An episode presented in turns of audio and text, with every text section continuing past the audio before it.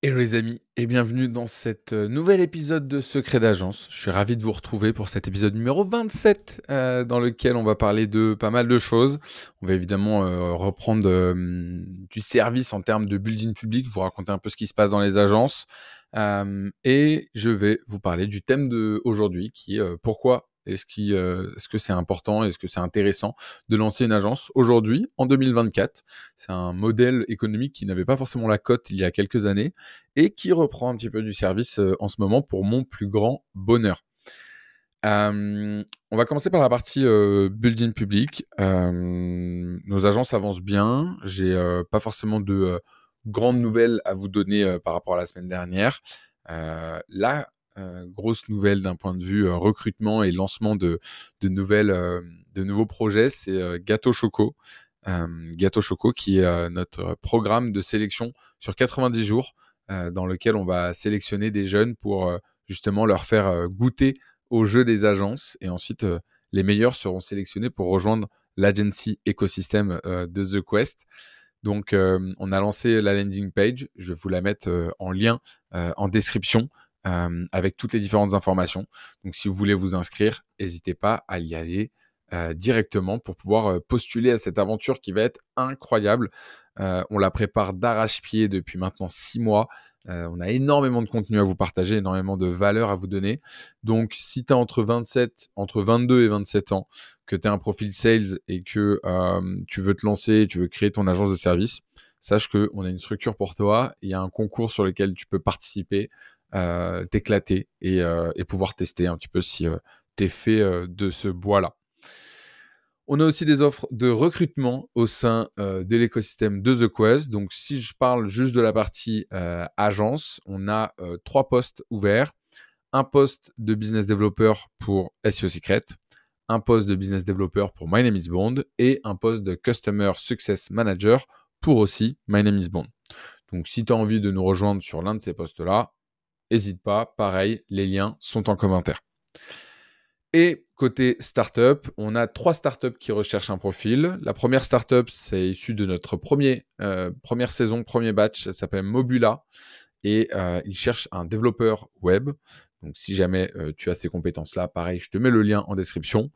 Et on a deux autres cofondateurs qu'on cherche. On cherche un CTO pour Shiny Lazy qui est euh, une de nos startups de ce euh, batch, du batch de cette année. Et on cherche un CMO pour euh, Merci Internet. Merci Internet, qui est aussi une startup de notre batch de cette année. Voilà, c'est tout pour ce budget public. Je voulais pas faire trop long cette semaine. On va passer maintenant tout de suite à notre thème de la semaine, à savoir pourquoi est-ce que c'est intéressant de lancer une agence en 2024. Il faut savoir que le modèle d'agence de service, euh, il n'avait pas forcément la cote il y a 5 euh, ans. Euh, tout le monde était focus sur le fait de monter une startup, quelque chose d'ambitieux. Aujourd'hui, les gens veulent beaucoup plus la liberté géographique et économique. Et c'est vrai que dans le monde de lancer un business en ligne, le modèle d'agence de service est un très très bon modèle. Si vous le comparez un petit peu à d'autres modèles comme le e-commerce, le dropshipping ou encore par exemple le freelancing, c'est un modèle qui permet quand même d'avoir toutes les composantes que l'on aime bien d'un business et qui nous permettent de faire perdurer ce business dans la durée. On va le voir un petit peu ensemble en quelques points. La première chose que je trouve hyper intéressante dans ce business, que j'aime tant, c'est le fait que ce soit simple à tester. On n'a pas besoin d'acheter des serveurs, on n'a pas besoin de recruter des personnes, on n'a pas besoin de voilà. On a une idée, on pense que on peut répondre à un problème sur le marché, on a juste besoin de la tester. Et pour la tester, honnêtement, on a besoin d'un téléphone et on a besoin euh, de temps. C'est tout. Le reste, euh, ça découle. À la limite, peut-être pas juste un téléphone, un ordinateur, c'est pas mal. Mais vous avez compris, vous pouvez tester une idée pour moins de 300 euros euh, aujourd'hui pour une agence. C'est franchement très simple. Je vais vous donner un petit tips. Si vous avez vraiment envie de créer un site internet avant de vous lancer, vous pouvez utiliser une solution qui s'appelle Framer et qui vous permet de publier un site internet, déjà qui vous permet de générer le site internet avec de l'IA de manière automatique, juste si vous lui expliquez avec un texte quel est le principe de votre agence, et ensuite il va vous générer ça. Si vous êtes intéressé, évidemment, je peux vous faire un tutoriel là-dessus d'ailleurs, que je mettrai sur la chaîne YouTube euh, Panam Automatise.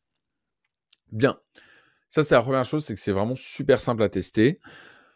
La deuxième chose, c'est que les marges dans ce business-là sont élevées. Et ça, c'est en opposition avec un business qui s'appelle le dropshipping, qui, un, d'un point de vue environnement, est une catastrophe, et deux, d'un point de vue marge, est aussi une catastrophe. Parce que vous allez avoir beaucoup de personnes en ligne qui vont vous dire, oui, euh, j'ai lancé ma, boutique en dropshipping, je fais un million de CA par an.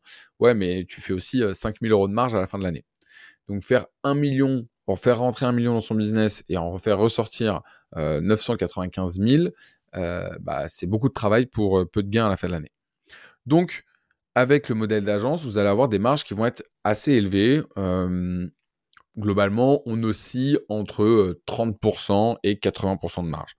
30% pour les agences qui vont être au début de leur croissance et qui vont être dans certains domaines, comme par exemple le domaine de la vidéo. je vous invite à écouter les différents podcasts que j'ai pu faire avec des personnes dans la vidéo. Vous avez celui avec Paul Aubry, vous avez celui avec Cédric de Saint-Jean. Euh, voilà, vous avez euh, donc euh, pas mal de podcasts là-dessus.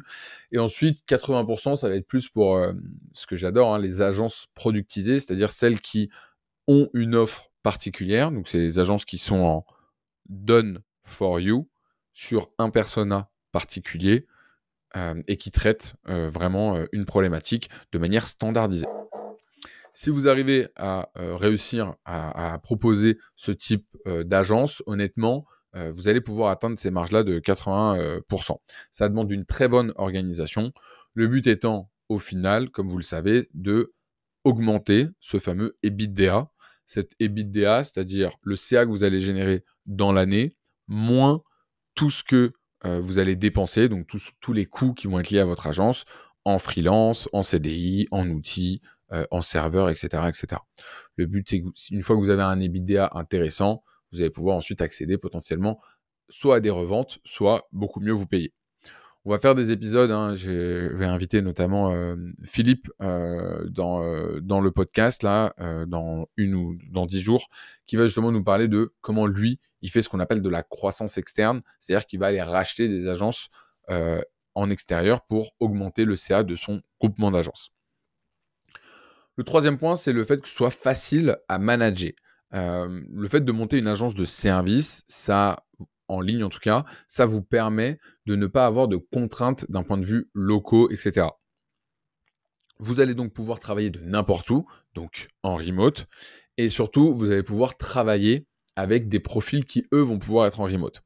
Souvent, quand on commence une agence, avant de vraiment grossir et partir sur des, des jeux euh, de plus en plus gros, on fonctionne souvent avec ce qu'on appelle des prestataires et souvent ces prestataires sont en freelance. Aujourd'hui, il y a de plus en plus euh, de hum, très bons profils qui ne veulent plus venir en physique euh, dans des locaux et qui préfèrent ce mode-là de 100% remote.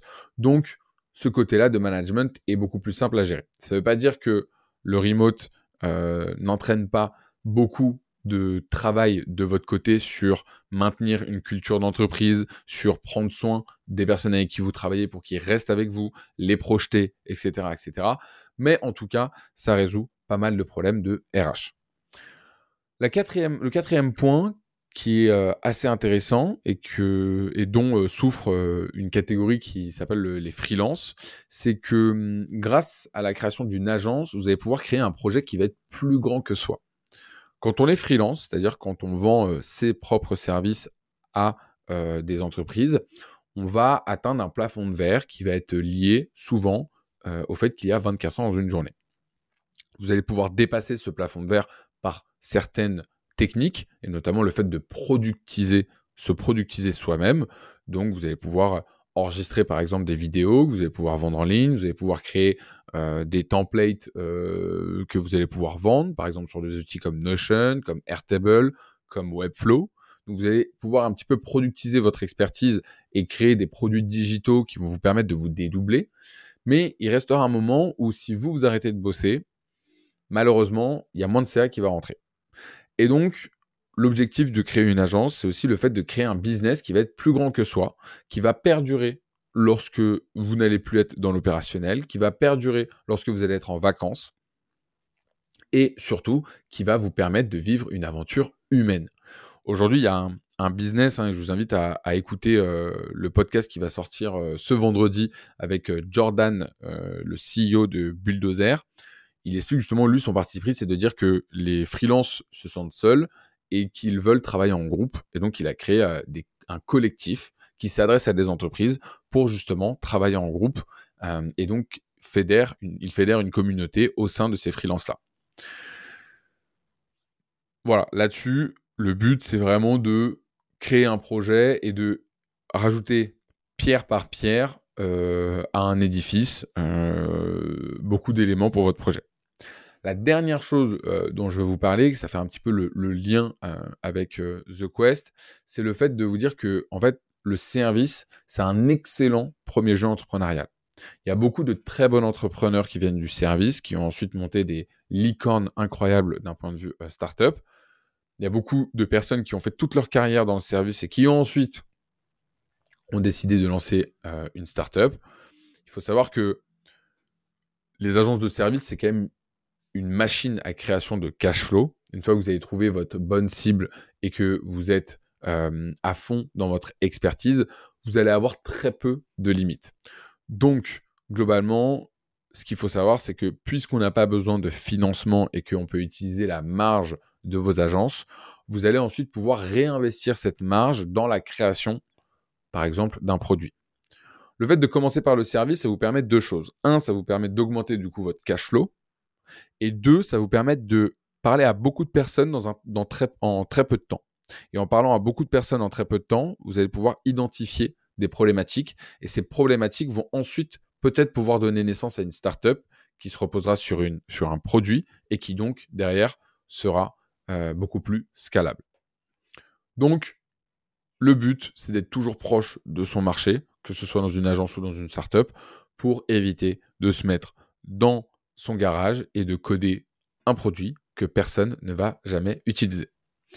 Vous l'aurez compris, hein, lancer une agence en 2024, pour moi, c'est une très très bonne idée.